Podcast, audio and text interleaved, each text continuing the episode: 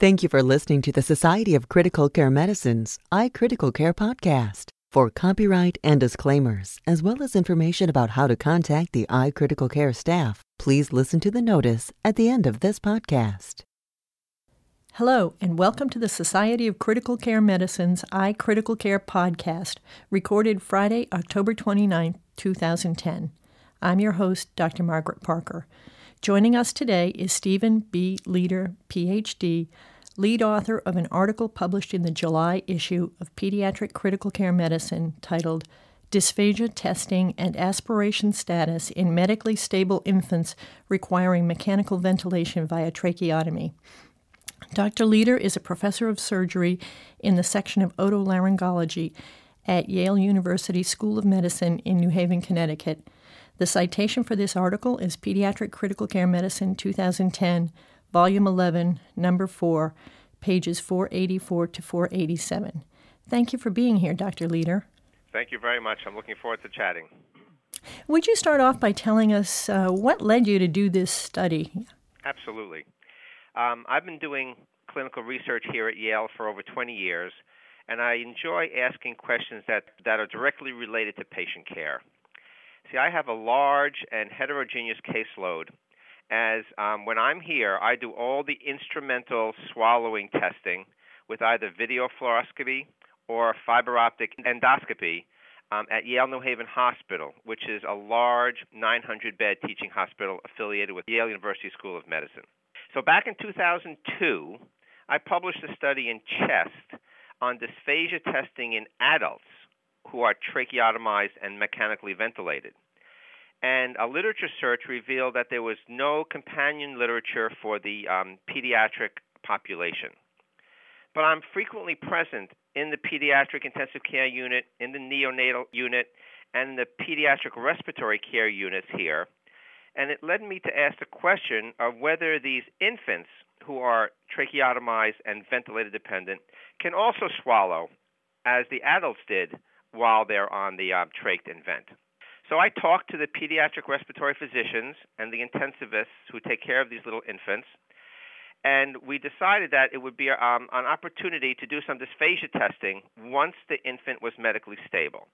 And there was nothing in the literature, but we came up with the two criteria of stable vent settings for 7 to 14 days, even in the presence of ongoing tachypnea because all the kids have chronic lung disease, uh, and with a respiratory rate less than or equal to 40 to 50 breaths per minute. So if the child met those criteria and they were doing well, the goal would be to do a swallowing test because of two things. Early oral alimentation is great for family, and all the caregivers want these kids to eat. And also, it could potentially, down the road, decrease their oral aversions. So that's why I was interested in doing the study. So, can you give us an overview of what you did in this study and what your findings were? Sure. We found uh, 14 infants that met the criteria for uh, inclusion in the study. They were all tracheotomized, they all were mechanically ventilated.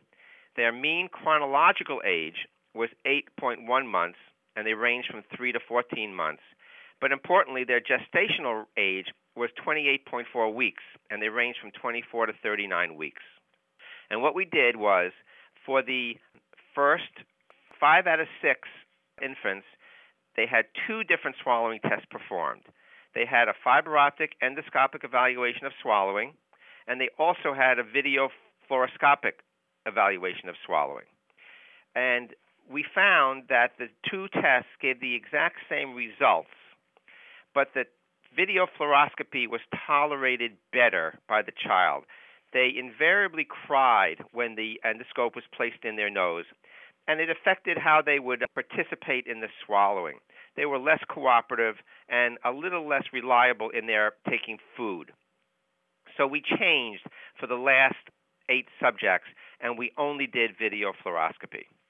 And what we found was that eight infants exhibited a nice coordinated suck swallow reflex, and they swallowed just fine. And six infants exhibited just an oral dysphagia, which is not unusual. These children have never eaten. Some of them didn't suck on their binky or their pacifier very well. So it was not surprising that they would exhibit some oral phase dysphagia.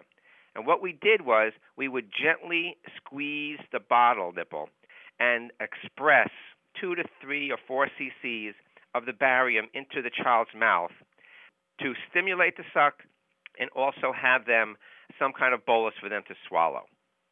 And uh, the results were uh, very gratifying and quite surprising because 13 of the 14 infants, 93%, demonstrated a successful pharyngeal swallow with no evidence of aspiration whatsoever, and all of them were started successfully uh, transitioning to an oral diet. So the take-home message is that is that objective dysphagia testing is recommended for these very premature infants who are ventilator dependent via a tracheotomy. And the prevalence of aspiration is low, and a negative exam can promote safe and timely oral alimentation and make both the caregivers and family very happy. Now, I noticed in the in the paper that some of these, and you mentioned some of these infants had been ventilated for many months. How did you decide when you were going to do the swallowing evaluation? You know, it just depended on when the uh, pediatric respiratory physician or the intensivist decided that the patient was stable enough because they had no change in the vent settings for 7 to 14 days. They were not breathing too erratically, although they were still tachypneic, and that they could be transported down to the fluoroscopy suite. It's not an easy task bringing these children down.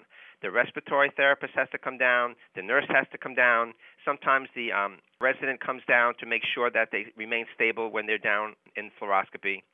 They have to be transferred from their uh, crib to a fluoroscopy chair, which is a tumble forms chair. They have to be positioned correctly. All the vent hoses have to be supported. So it's it's a it's a, a big production, but it certainly is worth the effort because the vast majority of these children swallow successfully. So, assuming that they do pass the swallowing test, how do you transition these babies to oral feeding? Oh, that's a very good question. So, as as I said before, these children have never eaten in their life, so they don't really know that sucking on a nipple will translate into a full stomach. So they've only been fed through their either their uh, percutaneous gastrostomy or their nasogastric tube, and get satiation that way. So we start trialing when they're hungry, oral feeding first, always when they're the hungriest. So we'll give them either a breast or a bottle, and we'll stimulate them by moving the nipple around in their mouth, stroking the underside of their chin, and if they don't have a good vigorous suck, we'll even express a little of milk or Pediasure into their mouth by squeezing the bottle to get them started. And it takes uh, some kids do uh, faster, but some kids take later. So it could take up to a week or two before they start to take any appreciable amount of oral alimentation. When they start to take some more oral alimentation, you can decrease their tube feeds uh, according to their oral intake. But it's not a very quick process because, as I said, these kids had never eaten, and uh, they just need to be they need to be trained to uh, take a bottle orally. And the one baby that didn't pass the test, you kept that baby on the tube yes, feeds. Yes, the one baby that didn't pass the test uh, exhibited some aspiration, and um, we want to make sure that because they all have chronic lung disease, that no child who aspirated, even if it was inconsistently aspirated, to exacerbate their lung uh, issue would get any um, oral diet until they came down maybe for a second or a third test every two, four weeks if they were still in the hospital for further testing. So we just were very conservative to make sure that they were um, all uh, swallowing successfully. It's interesting uh, in your paper that you noted that the presence of an orogastric or nasogastric tube was not associated with aspiration. So, do you routinely leave these tubes in for the swallowing study? Oh, yes, we sure do. I uh, published a large scale uh, population study in Archives of Physical Medicine and Rehabilitation in 2008. The total population sample was 1,260 adults. 630 had a nasogastric tube, and 630 did not have a nasogastric tube. and we did fiber optic swallowing evaluations on all of these patients. And we found that there was no difference in aspiration status regarding either liquid or puree foods dependent upon presence or absence of a nasogastric tube. So I always leave uh, a nasogastric tube in or an orogastric tube in place to supplement oral feedings. It has no role and a no impact on swallowing success. And I was very gratified to find that this translates into the infant population as well. So, in answer to your question, based on some hard evidence, we will leave a nasogastric tube in place while the child is taking oral alimentation. Interesting. Uh, most of these patients that you studied, in fact, probably almost all of them, were ex-preemies, and most of them have bronchopulmonary dysplasia. Do you think that your testing and findings are potentially applicable to older children who are chronically ventilated for other reasons? Oh yes, I think that if a, if an older child is uh, chronically ventilated for, for whatever reason. It could be a trauma, it could be um, a neurosurgical procedure. If they stabilize and the uh, attending physician that's taking care of them feels that they are, are, ready to have a swallowing test, then no matter what their etiology is, they should participate and have a objective swallowing evaluation. Now, if they're older, if they're eight or nine or ten, then we can do, and we often do it, a fiber optic endoscopic evaluation right at bedside in the intensive care unit. The family is there. They can watch the video screen and see the, the whole larynx and pharynx and watch the food go down. The patient doesn't have to be transported to um, radiology, doesn't get radiated, and we can use regular food. So any child who is mechanically ventilated and trached for whatever reason and becomes stable can have a formal swallowing evaluation. I think you've sort of talked about it a little bit in your comments, but would you compare the advantages and disadvantages of the two swallowing tests for us? Sure. Um, video fluoroscopic swallowing has been around a lot longer than fiber optic endoscopic evaluation of swallowing. Video fluoroscopy has probably been around since the 60s, whereas fiber optic endoscopy for swallowing was first published in 1988 they are both mature techniques at the present time, and they're complementary. They are not mutually exclusive. Both have advantages and both have disadvantages. Video fluoroscopy is done in the radiology suite. It requires transport down there. It requires the presence of a radiology tech, a radiologist, sometimes a nurse to monitor the patient, and the speech language pathologist. It uses barium impregnated food, which is a little off putting to some people. Obviously, you have to have radiation exposure, and most of the time it's done in the lateral plane, so you get only a two dimensional view of the swallow. The pluses for video fluoroscopy are you can see the entire swallow from the lips all the way into the esophagus, and you can make your dietary management plans from there. Fiber optic endoscopic evaluation of swallowing is done at bedside uses regular food or the favorite food for the person, has no time limit because there's no radiation exposure, and usually just requires the presence of the speech language pathologist who does the testing. A nurse can help feed the patient, or a family member can be present to help feed the patient. It gives a superior view I don't mean better, I mean a superior view of the pharynx and the larynx and you can see both vocal folds, both piriform sinuses, the entire base of tongue and epiglottis. And the only drawback is that the optical tip of the scope gets obscured when the swallow occurs. It's called a whiteout period. It's only milliseconds, but you cannot see exactly what happens at the time of the swallow. So you can see everything before and everything immediately after the swallow. You just can't see the exact moment of swallowing because the optical tip is um, obliterated. But it's not a big deal. An Experienced endoscopist can infer that something happened in between. For instance, if there's no aspiration before and then there's aspiration after, well, then you can infer that it occurred during. But most aspiration occurs after the swallow from excessive spillage and residue. so it doesn't significantly impair the recommendations based on fiber optics. So if the patient has nasal trauma, you can't pass the scope, so they would need video fluoroscopy. If the patient is a very difficult transport, uh, for instance, if they have some broken limbs and they have to be in traction, then you do fiber optics. So they are complementary tests and they should be used on an individual basis. And I would say that here at Yale, I probably do 90% fiber optic and approximately 10% video fluoroscopic evaluations. I would imagine the parents of these uh, babies that you studied were quite happy to be able to begin feeding their babies. Absolutely. You know, all these mothers and fathers want to do is number one, take their child home, and number two, feed them like every other child eats by mouth. And if you can give them that ladder, that they can feed them, they can hold them, they can start to feed them. It creates a better caregiver bond.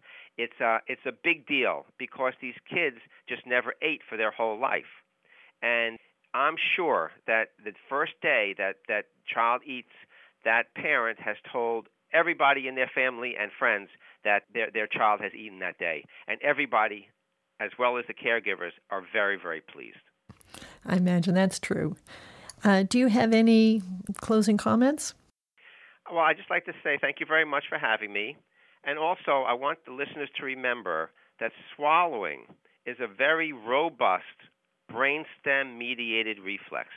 And when the patient, whether they be an infant, a child, an adolescent, or an adult, is stable and ready to be tested, it should be done as soon as possible. It's always surprising to me that if I read the chart, talk to the physicians, meet the patient, I say, this person's never going to swallow. I do the test, and they swallow terrifically. So it's such a robust reflex that you can't assume in any shape or form that the person just won't pass. You have to do the test. It takes five minutes, and the gains much outweigh any negativity that a failed test would entail. So, are the uh, folks at Yale testing these babies earlier as the result of your study?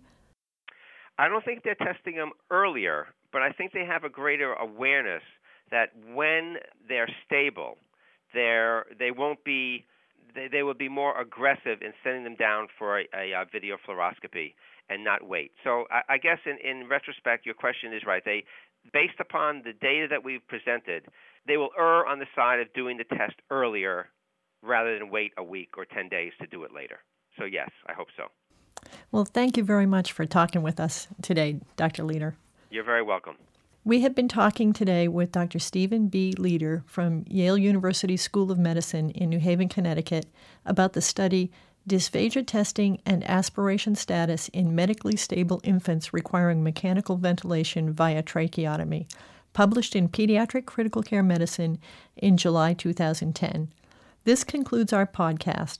Look for future podcasts featuring a wide variety of information important to critical care practitioners, including interviews with authors and discussions with prominent members of the critical care community visit www.sccm.org slash iCriticalCare for more information. For the iCritical Care podcast, I'm Dr. Margaret Parker. Join nearly 6,000 of your colleagues from around the world in sunny San Diego, California, USA, January 15th to 19th, 2011, for SCCM's 40th Critical Care Congress. Celebrate SCCM's contributions to critical care medicine over the past 40 years and take part in shaping the future of the society and your profession. Congress showcases the most groundbreaking developments and research in critical care medicine through a variety of educational opportunities, including hands on workshops, captivating symposia, compelling sessions, and popular poster presentations. Visit www.sccm.org/slash Congress for more information or to register, or ask to speak to a customer service representative. The iCritical Care podcast is copyrighted material and all rights are reserved. Statements of fact and opinion expressed in this podcast are those of authors and participants and do not imply an opinion on the part of the Society of Critical Care Medicine or its officers or members. Your host is Margaret Parker, MD, FCCM, guest podcast editor for pediatrics. Dr. Parker is director of the Pediatric Intensive Care Unit at Stony Brook University in Stony Brook, New York. She also is a professor of pediatrics at Stony Brook University Medical Center. To contact the editorial staff of the iCritical Care podcast with questions, comments, or ideas, please email icriticalcare at sccm.org or info at sccm.org.